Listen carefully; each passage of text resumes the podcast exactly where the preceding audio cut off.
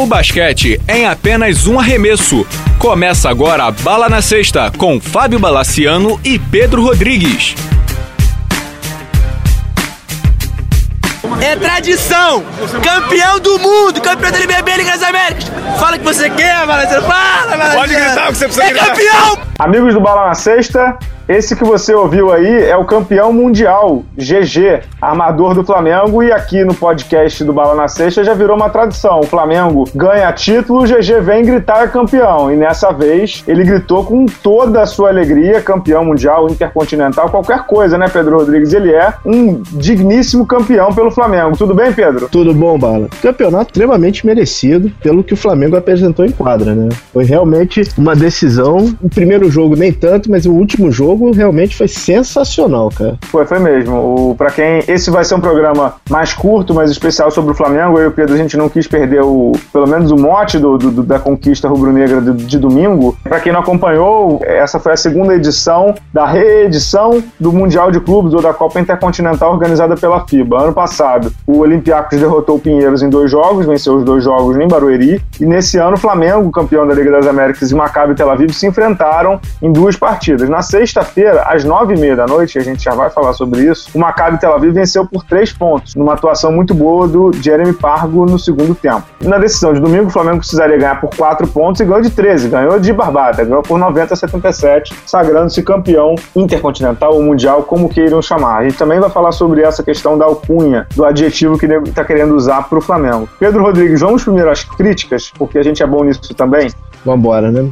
Vamos começar Vambora. por sexta-feira, cara? Vamos começar por sexta-feira. Deixa eu te fazer uma perguntinha. Quem é o maluco além de mim e você que vai numa sexta-feira à noite pra HSBC Arena às nove e meia? Muito pouco, muito, muito, muito pouco maluco, né? E chovendo, né? E chovendo. E E chovendo, sem transporte, sem metrô. Exatamente. HSBC Arena, pra quem não sabe, aqui no Rio de Janeiro, fica depois da Barra. A gente costuma dizer que é é mais longe do que a Barra da Tijuca. Ela fica depois do Barra Shopping, que é um dos maiores shoppings do Rio de Janeiro, já é longe. E ali não tem metrô, ali não tem muita facilidade de ônibus, ali não tem muita facilidade de quase nada para chegar. Então, ou você vai de carro enfrentando o descomunal trânsito de sexta-feira do Rio de Janeiro, e para quem não sabe, o trânsito de sexta-feira do Rio de Janeiro tá igual ao de São Paulo, ou você não vai ao jogo e vai ver pela TV. A op- a opção do Rubro Negro, sensatamente, foi ver o jogo pela TV, né, Pedro? Eu fui na arena, agora realmente é. Eu achei até pela circunstância até um bom público, tá? Devia ter umas 5 a 6 mil pessoas na arena sexta-feira. Tava bem vazia, apesar da FIBA dizer que não tinha mais ingresso, te- teve esse problema. Uhum. Não sei, tem algumas coisas que realmente não, funcionam aqui, entendeu?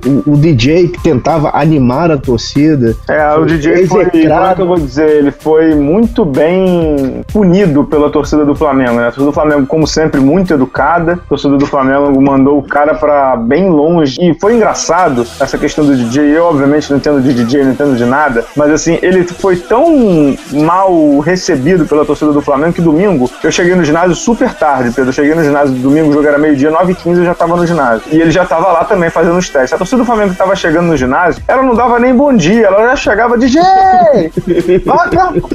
Era assim. Como tinha pouca gente, o DJ ouvia tudo. Era, chegava a ser até engraçado. Mas enfim, pra, pra mim a grande crítica desse negócio, eu conversei até com os dirigentes do Flamengo sobre isso. Inacreditavelmente, o Flamengo, com a marca que tem, com o nome que tem, com a torcida que tem, não conseguiu encher o ginásio 100% em nenhum dos dois dias. Nem no domingo estava cheio, você não, não esteve lá, mas eu estive. É, e lá em cima, no anel superior, atrás da cesta onde o Herman é, subiu depois da, da pra comemoração, tava muito vazio. Lá em cima tava muito vazio. Não sei exatamente quantas pessoas é, houve lá dentro, quantas pessoas estiveram lá dentro, mas não estava cheio. É inacreditável que numa decisão dessa magnitude, desse vulto, o Flamengo não tenha conseguido, Flamengo, Fiba Américas, todos, não tenham conseguido colocar o ginásio a 100%. Era jogo para ginásio a 100%, 110%, com gente do lado de fora. Não houve, isso não houve. E aí, assim, é um problema que a gente vê no basquete brasileiro de muito tempo. É uma anestesia muito grande em fazer promoção de evento. Você não viu o jogador do Flamengo é, em programas esportivos espalhados por rádio, televisão, é, para chamar as pessoas para o evento? Eu te- teve pessoas do meu trabalho que não sabiam que ia ter o Mundial, Pedro. É muito grave isso, você concorda? É exatamente isso, é zero divulgação, né? Pessoas vieram perguntar quem era o Maccabi, que torneio era esse. É, perguntaram o que, que o Maccabi tinha ganho para estar ali, né? Ou É. seja, ninguém sabia que o Maccabi, um, que o Maccabi é uma grande força da Europa, do basquete europeu, e dois, que ele tinha ganho do Real Madrid na- na semifinal da Euroliga passada, né? Né? Então, era um desconhecimento da competição, era um desconhecimento do rival, era um desconhecimento de tudo. Chega, chegava a, ser até surpreendente quando eu cheguei no meu trabalho, na saída, um menino da, da, da minha equipe falou assim: e aí, você tá indo pra onde? Você tá, tá aqui até tarde e tal? Eu falei, não, eu tô indo pro Mundial do Flamengo. Ele, Mundial de quê? Eu falei, basquete. Mundial? É? Flamengo e Maccabi Tel Aviv. Não tô sabendo de nada. Era, é, era espantoso, era bem espantoso, eu não, confesso é, você. É realmente uma falha em divulgação. E, cara, assim, tem nove e meia da noite, não adianta botar mascote. Aquele, aquele coitado daquele rapaz lá que faz o tal do JJ também, foi premiado pela torcida do Flamengo. É um, é um personagem infantil. Nesse jogo, não vai criança, nove e meia da noite. A criança vai, dorme, né? É, a criança dorme, vai ser xingado, vai ter problema. É, acho é, vamos que... falar de coisa boa? Vamos, vamos falar, falar da quadra? Boa. Vamos falar da quadra, vamos falar da quadra, porque isso decididamente funcionou. O Flamengo jogou muito mal a primeira partida, assim como o Maccabi também não jogou muito bem. Foi um jogo, como é que eu vou dizer, estranho, né, Pedro? Não sei se você concorda comigo. Foi um jogo bem estranho, mas que no final das contas o Maccabi levou numa sexta espírita do, no final do Jeremy Pargo. E aí no segundo jogo foi a grande história, né, Pedro? O Jeremy Pargo estava pegando fogo no terceiro período, o Vitor Benite foi lá parar o cara e o Flamengo foi campeão numa festa lindíssima. Foi uma festa muito bonita. Não sou Flamengo, não sou rubro-negro, tô longe disso, mas foi uma festa muito linda, né, Pedro? É, em relação ao primeiro jogo, eu achei o seguinte, muito nervoso e o Maccabi parecia, eu, eu posso estar errado, mas foi o primeiro jogo dessa temporada deles, né? Não foi, não foi. O Maccabi é. já tinha feito alguns jogos, já tinha feito alguns amistosos, já tinha uhum. feito alguns jogos também. Uma Copa de Israel lá. Acho que foi o primeiro jogo em alto nível, mas do Flamengo também. Eu achei os dois times muito insossos também, assim. O Flamengo eu achei nervoso. O Flamengo eu achei bem nervoso. Uhum. O segundo jogo, para mim, tiveram momentos inacreditáveis, assim. Eu não me lembro na arena ter visto uma atuação parecida com o que o Jeremy Pargo teve no terceiro quarto contra o Flamengo. O Pargo, no primeiro jogo, já tinha dado um, um come no Benite, no garrafão, que o, o, coitado, ele mostrou, chegou a mostrar a camisa, ele deu um backdoor que o coitado, o Benite ficou torto. E nesse último jogo, o Benite acabou com ele. Ele deu uma roubada de bola que você tem que ter muita confiança para pegar, roubar a bola do jogador mais quente da partida uhum. e fazer a sexta. Sexta foi, falta. Sexta foi, cara, foi, foi, foi um êxtase, cara. Foi muito bom.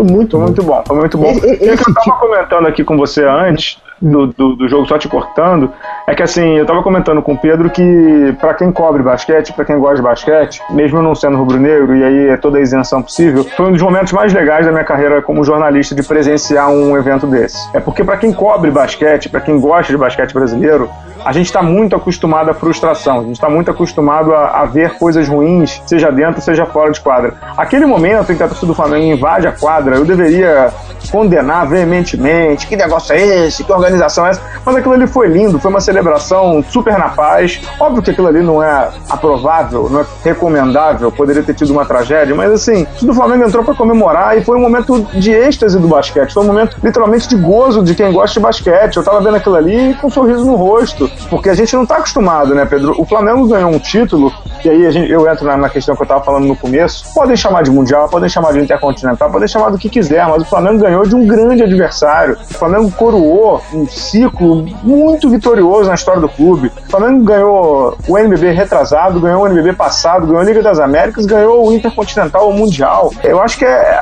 as coisas são tão incontestáveis que às vezes quem fica tentando buscar o contrário, ou é por maldade ou é por esse clubismo tão, desculpa o termo, tão escroto que há no futebol, né? Não, é não saber você reconhecer a grandeza do outro, né? Acho isso tão tosco, Pedro. Eu acho que eu me alonguei um pouco. E, e mais importante, com planejamento. Sem dúvida, sem o, dúvida. O time foi pensado, o time foi planejado para conseguir isso.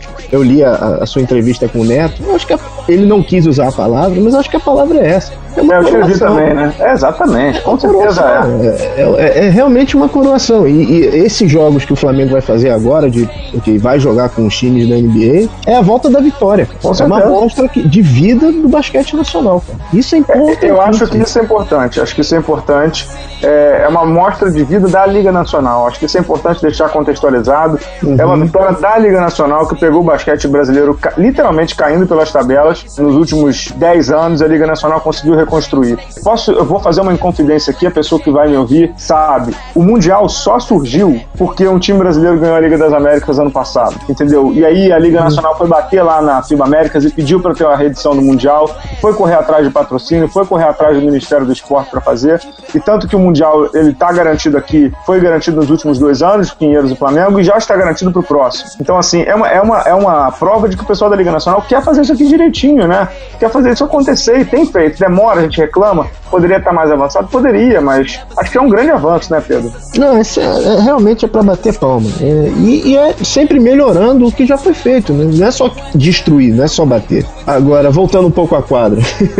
Manda bala. É, o MVP, você concorda? Vou cometer outra, inco outra inconfidência aqui. Hum. No final do jogo, o William Rosário, que é o diretor de comunicação da FIBA Américas, hum. veio correndo para mim e perguntou assim: Bala, tu é MVP?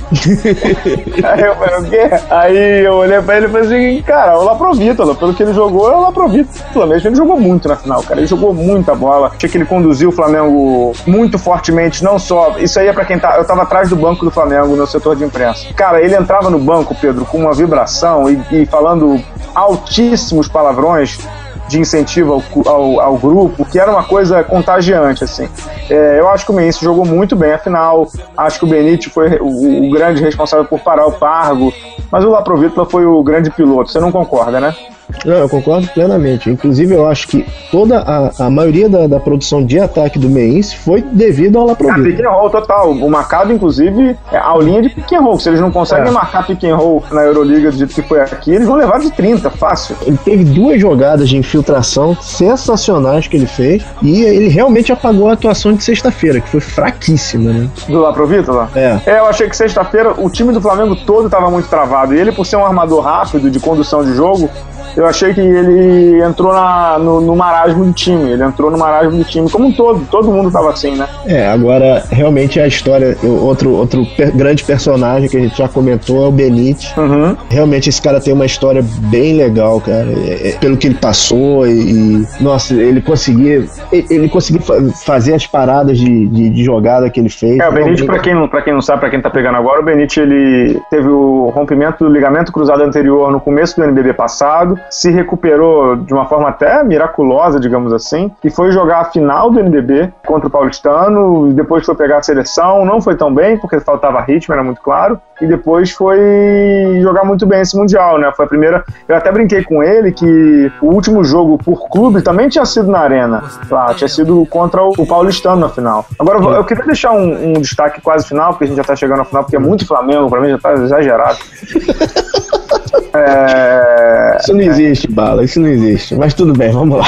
É, dá, dá, um grande abraço em, em, alguns personagens aqui. Vou falar um por um. É, queria deixar assim, os parabéns ao Marcelinho Machado. Ele é um cara muito criticado, inclusive por mim. Não tem nada contra ele pessoalmente, assim como não tem nada pessoalmente contra nem a favor de ninguém. Meu trabalho no basquete é só ver e analisar as coisas. Eu não crio amigo, nunca criei amigo nesse negócio. Mas assim, é um cara com 39 anos e que coroou também. É, ele tem quase uma década de Flamengo, ele é torcedor do clube e ganhou tudo. Ele ganhou tudo pelo Flamengo. Ele é o jogador. Eu perguntei isso pra ele, ele disse que quem tinha que dizer isso era a imprensa, então eu vou dizer, ele é o maior jogador da história do basquete do Flamengo. É um basquete glorioso, é um basquete que teve Canela, que teve Oscar, que teve Algodão, que teve jogadores históricos. O Marcelinho é disparadamente o melhor jogador desse negócio.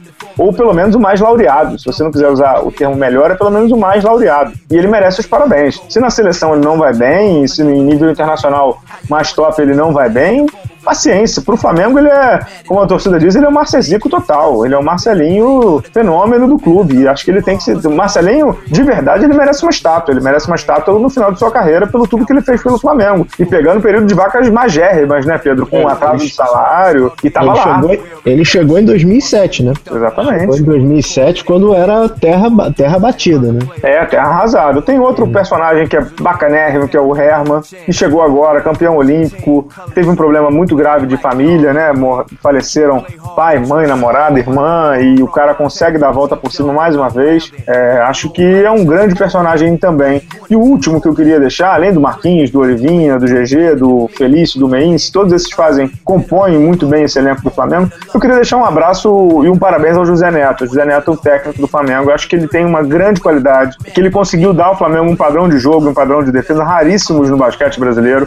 bem raro no basquete brasileiro a gente ver o que ele conseguiu dar ao Flamengo. E tem uma coisinha que é muito difícil: ele conseguiu manter a identidade do basquete brasileiro. Ele conseguiu ser moderno, no sentido de pedir o máximo de defesa, pedir o máximo de controle de jogo possível, mas ele preserva muito da identidade do basquete brasileiro. Acho que isso faz um bem danado, não sei se você concorda comigo. Ah, inteiramente. Eu incluiria também o Marquinhos, que eu, eu, pra mim hoje ele é o maior jogador do, do Flamengo. Hoje ele é o maior jogador do Brasil, com certeza. Ele é, é o maior jogador do Brasil mesmo. Em, momento, momentos que o Flamengo precisou, naquele começo claudicante do, do primeiro jogo, ele, ele, ele fez oito, oito pontos seguidos. Do segundo, do segundo jogo. Do segundo, do segundo jogo, obrigado. Foi muito bem. Espero que não vá pro Pelicans. Né? É, isso ele deve definir essa semana aí, o Marquinhos, é. ele, ele deve definir, eu não, sinceramente não sei o que escolher que ele vai fazer. Eu não sei o que ele vai fazer mesmo. É, parece, parece que não vai, mas acho melhor esperar. É. Acho melhor esperar, né? Tá bom, né? Parabéns pro nosso Mengão. Oh, desculpa, pro Mengão, né, cara? É, isso aí, nosso é o cacete, né? Mas, parabéns ao Flamengo, né? Sem hino, pelo amor de Deus, hein? Sem hino, sem hino. Foi legal, foi, realmente foi uma festa, foi uma festa muito legal. Espero que esse momento, não só do Flamengo, mas do basquete nacional, seja levado à frente porque o esporte merece. Cara. Tomara, tomara que, que, esse, que o basquetinho, nosso querido basquetinho, tão maltratado por quem deveria cuidá-lo e maltrata, tomara que ele siga adiante. Então, parabéns ao Flamengo, o Flamengo que agora viaja para os amistosos na NBA, é Phoenix, Memphis e Orlando. E aí outra coisa, não importa o resultado, mesmo não importa o resultado. Torço muito para que faça um bom jogo, três bons jogos, mas se perder os três de 40 pontos já vai ter valido a pena. Se ganhar um dos três já vai ter valido a pena. Se ganhar dois ou três, não importa. Os times da NBA estão começando uma temporada e o Flamengo está indo lá para treinar. A palavra é treinar e evoluir. Como a gente estava comentando antes, né, Pedro? Se os times daqui jogassem três vezes por ano contra o Maccabi, quatro vezes por ano contra o Fenerbahçe, duas vezes por ano contra o Real Madrid, a gente teria uma Liga Nacional melhor, a gente teria um basquete brasileiro melhor. O pensamento do Flamengo tem que ser em palavra-chave, evolução e treinamento, desenvolvimento, capacitação, é só isso. Mais do que isso no NBA, eu acho uma, até, desculpa o termo, mas até burrice. O Flamengo tem que ir lá para treinar e se refestelar naquela estrutura louca que é a NBA. Não sei se você concorda comigo. Não, exatamente isso. E, cara, assim, parece bobagem, mas eu, do alto dos meus 40 40 anos, se eu pudesse voltar ao passado e falar para mim, aos 18 anos, que eu ia ver Flamengo e Phoenix Suns, eu achava que ia estar de brincadeira, cara. É, é mas seria muito mais legal se você tivesse visto o Phoenix Suns e Flamengo com um duelo entre Charles Barkley e Gema, né? Seria muito mais interessante. Pô, o Gema ia dominar, amigo. O Gema Gema que jogou no Flamengo, jogou no Fluminense, o Gema dominaria o Charles Barkley, que, pô, sabidamente não teria força para segurar o nosso querido Gemada, né? É, foi o problema que o Santos ia sair com o Chambers do banco, ia complicar um pouquinho, né? É, mas o Flamengo na época tinha Almir, uhum. tinha grandes jogadores também, é isso, né, Pedro Rodrigues? Foi um programa em homenagem ao Flamengo e chega de Flamengo, pelo amor de Deus. Vamos botar outro clube para ganhar, que eu não aguento mais fazer programa especial sobre o Flamengo, viu? É, eu já discordo, mas vamos, vamos, vamos em frente. Valeu, turma. Obrigado. Valeu, Pedro. Até a próxima. Sigam o Bala na Sexta no Instagram, no Twitter, no Facebook, também no blog lá no UOL. Divirtam-se e fiquem à vontade. Valeu, Pedro. Valeu.